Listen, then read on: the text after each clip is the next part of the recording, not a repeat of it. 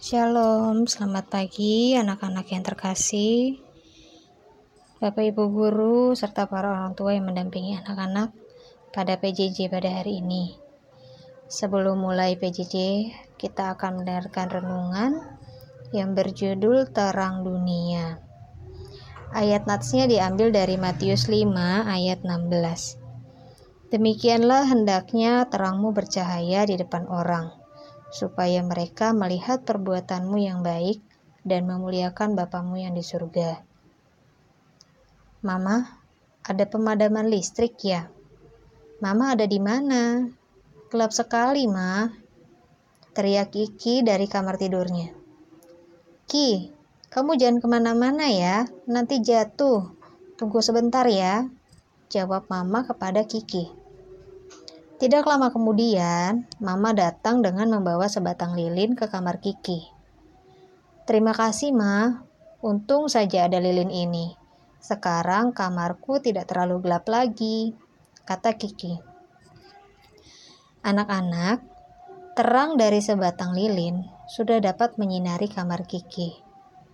Terang sekecil apa pun memang dapat mengurangi kegelapan dengan sinarnya. Mari kita baca Matius 5 ayat 14 sampai 16. Kamu adalah terang dunia. Kota yang terletak di atas gunung tidak mungkin tersembunyi.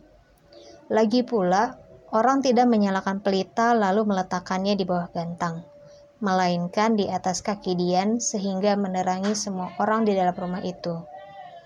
Demikianlah hendaknya terangmu bercahaya di depan orang, supaya mereka melihat perbuatanmu yang baik dan memuliakan Bapamu yang di surga. Tuhan Yesus mengatakan bahwa kita ini adalah terang dunia. Bagaimana untuk dapat memancarkan terang? Caranya adalah dengan melakukan kebaikan kepada semua orang. Ketika kita melakukannya, kita juga memuliakan Allah. Anak-anak, Mari kita memancarkan terang dalam keseharian kita. Kita dapat memulainya dengan melakukan kebaikan kepada anggota keluarga, teman, serta tetangga kita. Mari kita berdoa. Tuhan Yesus, mampukan aku untuk dapat melakukan perbuatan yang baik bagi sesamaku. Dalam nama Tuhan Yesus, aku sudah berdoa. Amin.